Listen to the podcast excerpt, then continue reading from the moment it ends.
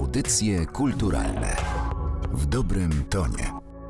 Słuchają Państwo audycji kulturalnych. Ja nazywam się Martyna Matwiuk, a moim Państwa gościem jest dzisiaj pani Irina Bogdanowicz, dyrygentka chóru Uniwersytetu Warszawskiego, pianistka, kompozytorka muzyki, również filmowej, absolwentka dyrygentury churalnej w Moskwie oraz fortepianu w Jekaterynburgu. Dyrygowała Pani także największymi orkiestrami w Polsce. Witam Panią bardzo serdecznie w studiu Narodowego Centrum Kultury.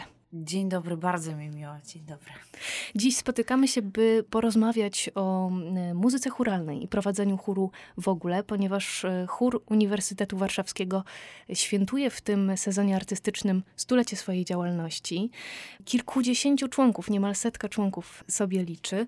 Co wyróżnia ten chór? Pewnie każdy dyrygent będzie mówił o swoim chórze jako o, o, o czymś najlepszym, co go, go, spotkało, ale rzeczywiście ten chór wyróżnia się i na scenie, i w życiu takim społecznym każdy chór pewnie to jest jakiś taki organizm, gdzie przyjaźnie, miłość, gdzie wspólne pasje, właśnie to wszystko tak się nasącza, przenikają różne emocje. I nasz chór wyróżnia taka tradycja, jesteśmy przywiązani do, do tej tradycji, właśnie ze względu na to, że zespół należy do dużych zespołów, więc na pewno raz w roku, dwa razy w roku, częściej niż może pozostali, wykonujemy utwory z orkiestrą. Jest to przywilej przywilej, możliwość, radość. Przez te lata, nawet ostatnie to były rekwiem Mozarta, rekwiem Verdiego, Stabet Matra Szymanowskiego, Dworzaka, Msza Hamol. Ja mogę tutaj wymieniać dużo i to jest takie przeciągające dla młodzieży, że możemy tak się przybliżyć do tej wysokiej sztuki. Tak, do, bardzo do wymagające dzieła. Do pięknej klasyki. Na pewno też bierzemy na warsztat, wykonujemy współczesną muzykę, bo teraz polscy kompozytorzy przepięknie piszą i nie da się pominąć tego nurtu. Przybliżamy się też w wykonaniu do ludowych pieśni i aranżacji polskich, czasami zagranicznych, ponieważ chór tworzą często też studenci, którzy przyjeżdżają na Erasmus z, z innych krajów i to jest ciekawostka, bo, bo że od razu możemy coś wziąć z zagranicy i mieć z tego radość. Siłą rzeczy jestem prawosławnym człowiekiem, także prawosławną muzykę śpiewamy również. To śpiewamy starodawną muzykę różnych krajów. Czasami wykonujemy rozrywkę, natomiast ze względu na to, że ten zespół nie tylko jest duży, ale też akademicki, przychodzi młodzież, która często jest, także nawet nie wiedzą, co lubią bardziej. Bo, wie pani, że my lubimy bardziej to, co już przeżyliśmy kilkakrotnie, więc tam się czujemy tak bezpiecznie, możemy coś się określać, aha, to lubię. A na przykład Polenka w życiu nie śpiewałem, francuski kompozytor, aha, no to nie wiem, czy lubię, to powiem na wszelki wypadek, że nie. A potem, kiedy zaczynasz nad tym pracować, okazuje się, że tam takie jest morze niebywałych harmonii, niezwyczajnych, unikatowych fraz, tak interesujących rozwiązań muzycznych, że nie sposób ciebie, ciebie to tak pochłania. I się okazuje, że to to bardzo lubisz, wręcz nawet kochasz, wręcz nie możesz bez tego żyć. I ja uważam, że dla takiego akademickiego zespołu to coś wspaniałego, że możemy odkrywać razem mhm. y, muzykę z różnych gatunków i uważam, że to jest moje zadanie pokazać jak najlepiej, jak najwięcej tych różnych gatunków, otworzyć dla młodego człowieka, pokazywać horyzonty. I żeby tych gatunków było dużo i żeby to były naprawdę utwory, które zasługują na, na długą pracę nad nimi, tak mogę powiedzieć. Zanim wygrała Pani konkurs na bycie dyrygentem tego chóru w 2002 roku, była Pani też jego członkinią. I z tego co wiem, to, żeby przyjść do tego chóru, popchnęła do tego Panią po prostu chęć wspólnego śpiewania, chęć wspólnego muzykowania. Bardzo różne są te motywacje, dla których osoby decydują się na to, tak. by w chórze uczestniczyć. Dodajmy, że to nie tylko muszą być studenci Uniwersytetu Warszawskiego. Oczywiście nie tylko studenci, nieraz absolwenci albo po prostu z innych uczelni. I cieszę się z tego bardzo, ponieważ to wszystko bardzo wzbogaca. Ta młodzież rzeczywiście w czymś jest bardzo niezwykła. Są oczytani, wyedukowani, znający po 5, 6, 7 języków. Muzyka dla nich to tylko jedna z pasji. Mają wiele zainteresowań i jak to się wszystko potem współgra, jak to się rozrasta to uczucie, jak oni wzbogacają się też nawzajem, to bardzo ciekawie jest to obserwować. No właśnie, bo uczestnictwo w chórze, takim chórze amatorskim jednak, no to jest pewnego rodzaju też wyrzeczenie. To jest poświęcenie pewnej części swojego, mam wrażenie, bardzo kurczącego się zasobu wolnego czasu.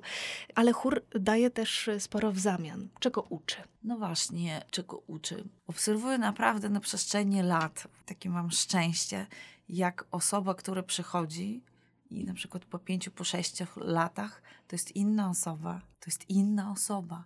To jest osoba, która bardziej umie myśleć o innych, która uczy się obserwować, wsłuchuje się w, w odczucie innego ja nie mówię teraz o takiej po prostu empatii, to nawet jeszcze coś bardziej głębszego, ponieważ chór w ogóle uczy słyszenie się. Bo nie tylko chodzi o śpiewanie. Jak chcesz śpiewać, to może śpiewać solowo, w, w małym zespole, czego uczy taki duży chór wielogłosowości, na wiele głosów. I nieważne, czy ty śpiewasz lepiej niż pozostali, ty w którymś momencie musisz siebie dawać mniej, żeby ustąpić innemu coś. Mm.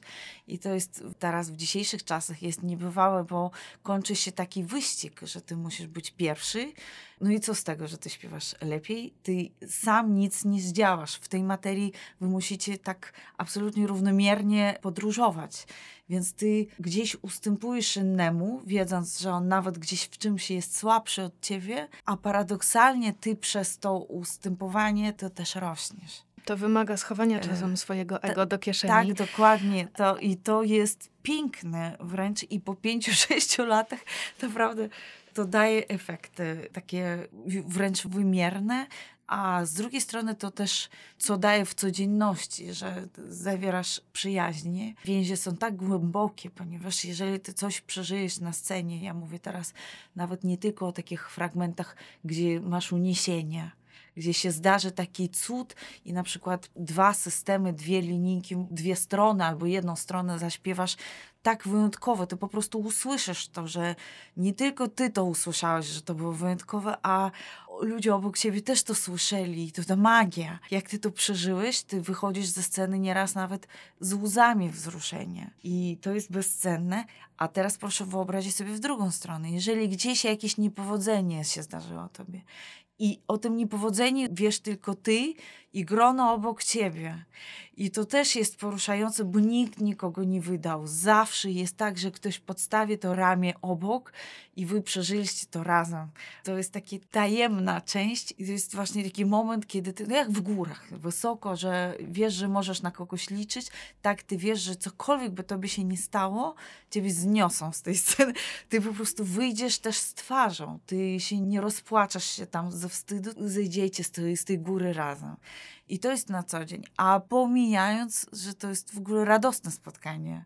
Nawet kiedy rozmawiamy o wysokiej muzyce, o pięknych harmoniach, zawsze jest miejsce na śmiech, radość, żarty. Także to też wynosisz. Ty się odstresowujesz, spostrzegasz inne rzeczy. Jakby zakładasz takie inne okulary i widzisz troszkę czut inaczej niż na przykład tam na studiach, podczas uczenia, czy siedząc w korporacji.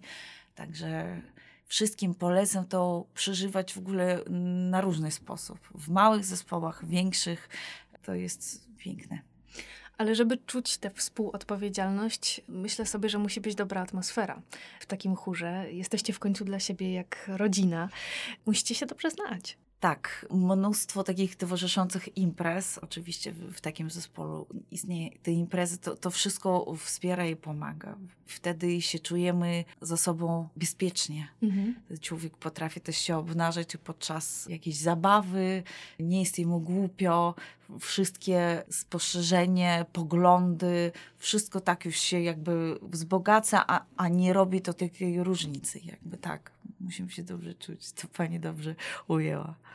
Żeby to wszystko działało, chórzyści muszą y, podążać za wskazaniami dyrygenta, muszą mu zaufać. I słyszałam w jednym z wywiadów z panią, że kiedy skończyła pani dyrygenturę churalną, to nie sądziła pani, że przepracuje pani jako dyrygent choćby jeden dzień swojego życia. No a jednak to życie potoczyło się zupełnie inaczej. Gdzieś ustąpiła ta nieśmiałość i być może jakieś nieodkrycie pewnych cech, które ma pani w sobie.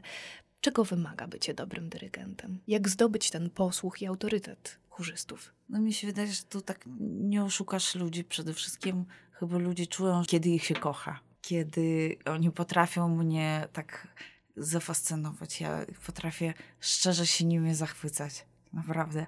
Nieraz coś, taką stronę siebie mi pokażą, nawet podczas zabaw, czy jakichś takich towarzyszących wykonań, powiedzmy, amatorskich, tak podczas zabawy, ale potrafią mnie tak wzruszyć, zaskoczyć, że ja lubię się nimi zachwycać. I to też z drugiej strony, skoro oni są tacy zdolni, tacy są fantastyczni, to mam prawo, tak sobie wymyślam, tak sobie pozwoliłam na takie prawo, jakby więcej wymagać. Mhm. Więc to pewnie u dyrygenta chodzi o taki dobry balans, żeby z jednej strony oczekiwać, że ten kwiat wyrośnie, podlewać, podlewać, podlewać, zapewne też chwalić, żeby pewnie więcej, a z drugiej strony wymagać, wymagać i dawać wskazówki, co jeszcze zrobić, żeby było lepiej. No i, i właśnie jest coś taki jak ciągle konstruktor Lego ty zbierasz, ty zbierasz, ty, aha, może jeszcze tak, a, może tak, ops, coś spadło, trudno, od nowa e, zbieramy i od nowa, od nowa budujemy. Właśnie ja jestem przeciwnikiem takiej teorii, że widzieć cel i iść do tego celu. To jest trochę tak, może nie na czasie, ale wyznaję inną zasadę. Widzieć cel to jest takie zbyt proste dla mnie, bo potem podczas chodzenia do tego celu można właśnie ominąć wiele ciekawszych rzeczy po drodze a ty będziesz tak skupiony na tym celu i nie zobaczysz odkryć i innych drzwi, które po drodze będą się otwierały. Ja właśnie uważam, że trzeba na tyle kochać ten lubić proces. I to jest w ogóle zadanie naszego życia. Jeżeli już się zajmujemy czymś, to otwieramy taką przepaść tej miłości, właśnie lubić proces. I wtedy mi jest wszystko jedno, czy my, powiedzmy, tam jest trzecie, drugie, pierwsze miejsce, piętnaste. Jak ja kocham ten proces, ja te dni nie zamienię na, na inne, ponieważ w trakcie robienia zwiedziliśmy tyle zakamarków i odkryć, jakby nam się tam pojawiało. Także właśnie lubienie tego procesu chyba też jest ważne w pracy dyrygenta. Ale realizuje się pani również jako solistka, jako pianistka, kompozytorka. No i zastanawiam się, jak duże jest to pole kreatywności, pole własnego pomysłu w pracy dyrygenta. No staram się, żeby to, tego pomysłu było wbrew pozorom mniej, ponieważ wystarczy mi piękne pomysły tych kompozytorów, mm. którzy wcześniej napisali utwory i tak mnie uczono, żeby właśnie ciebie i Irinka było tam mniej, a więcej y, tych tekstów. Z drugiej strony to właśnie na tym polega profesjonalizm, kiedy ty widzisz zapis i jesteś w stanie wyczuć maksymalnie, biorąc pod uwagę styl właśnie kompozytora, wszystkie niuanse i adnotacje, które są zapisane w tym tekście. No i plus nawet nie, nie tyle od siebie, ja nie proponuję od siebie, ja pokazuję chórzystom nieraz mówię, no jest to wersja, ale patrzcie, może być tak, bierzemy to, no ładnie, proszę spróbujmy. Jest to wersja i właśnie tych wersji szukamy, więc to jest, nie wiem, czy to można mówić, że ode mnie, to nie jest ode mnie, to jest tak wpisane w tych tekstach jest nasza wspólna kreacja. Mhm. W kierowaniu chórem mam wrażenie, że wchodzimy w takie też zagadnienia psychologiczno-społeczne, bo z jednej strony musi pani wzniecać tego ducha współpracy, ale czasem do zarywalizacji też się przydaje, żeby ta motywacja nie zgasła. Wydaje mi się, że dyrygent trochę tak jak trener sportowy musi też e, przygotowywać chórzystów psychicznie. No tak, potrzebny jest taki etat psychologa oczywiście dla takiej dużej drużyny o różnym stopniu przygotowania i też jedny jest bardziej się nadaje jakby do występów publicznych, a ktoś mniej się nadaje mm. na mhm. początku. Nie? To, także wszyscy są różni. Z czasem można widzieć właśnie postęp, że ty już się coraz mniej krępujesz wychodzić i człowiek, który kiedyś nie mógł nawet sobie wyobrazić zaśpiewać solo, potem prosi o to, o, o to solówkę nawet. Tak, ja powiem, że psychologią się interesuje nie od dziś, od dawna i lubię to połączenie. Czasami małym gestem, małym takim psychologicznym zagraniem można dużo zdziałać, ponieważ to jest człowiek. Te emocje to jest bardzo żywa materia. Rzeczywiście można zranić. Czuję taką odpowiedzialność, że mogę też pochwałą dużo zrobić. Co uważa Pani za największe wyzwanie w tej pracy? Takim największym wyzwaniem, zapewne jakby Pani mnie zapytała 10 lat temu, to powiedziałabym coś zupełnie innego. Mhm. I prawdopodobnie za 5 dni też przyszłoby mi coś, coś innego do głowy, ale właśnie jak teraz jestem tam, gdzie jestem, to takim wyzwaniem jest nie zgubić tej więzi z tymi ludźmi, żeby im się chciało podążać za tobą, żeby im się po prostu chciało.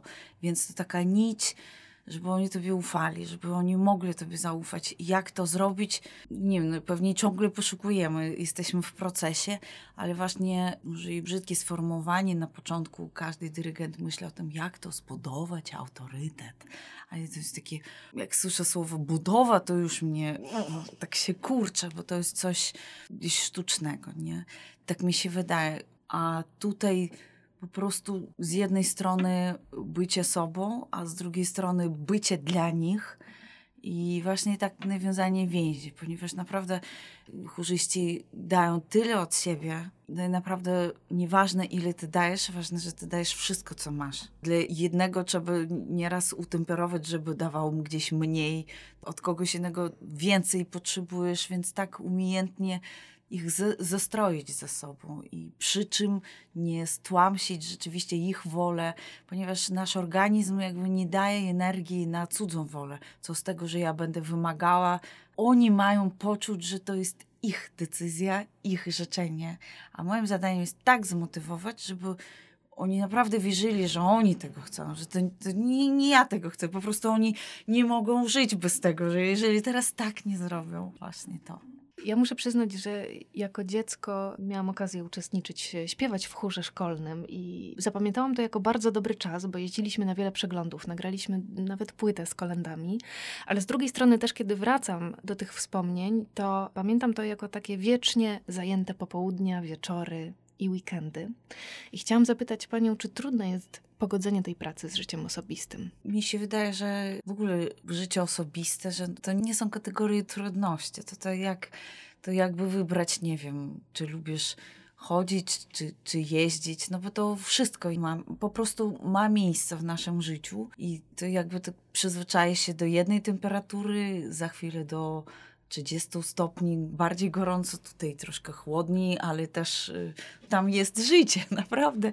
Więc to jest wszystko taki miks. My z tego jesteśmy zetkani z takich różnych temperatur i tutaj udało się, rzeczywiście mam też rolę mamy, udało się tak robić, żeby to nie było trudnym, żeby to było ciekawie, tak, to pogrążenie w inny stan, może inną temperaturę, takie różne, sauna, prysznic, bardziej zimny. Rodzina tak ciebie nieraz weźmie w takiego zimny prysznic i od razu rozumiesz, że jesteś na miejscu i wszystko od nowa trzeba tam to bardzo ładne, co pani powiedziała. E, tej pracy na pewno jest e, ostatnio dużo, zwłaszcza w związku ze stuleciem działalności chóru. Jakie występy jeszcze przed nami? Przed nami piękny, mam nadzieję, występ. Bardzo się szykujemy i jesteśmy pełni zaangażowania, emocji i radości. Czekamy na występ 27 kwietnia w Filharmonii Narodowej. Będzie to dwie części koncertu, część sakralna, część świecka i będą to utwory różnych kompozytorów, ale przede wszystkim utwory, które lubimy wykonywać, które nam ładnie wychodzą, utwory na duży skład chóru. No i zapraszamy serdecznie. Zapraszamy Państwa już dziś. A ja zapytam jeszcze Panią, czy Polacy lubią śpiewać? Jakby Pani oceniła y, poziom też churalistyki w Polsce?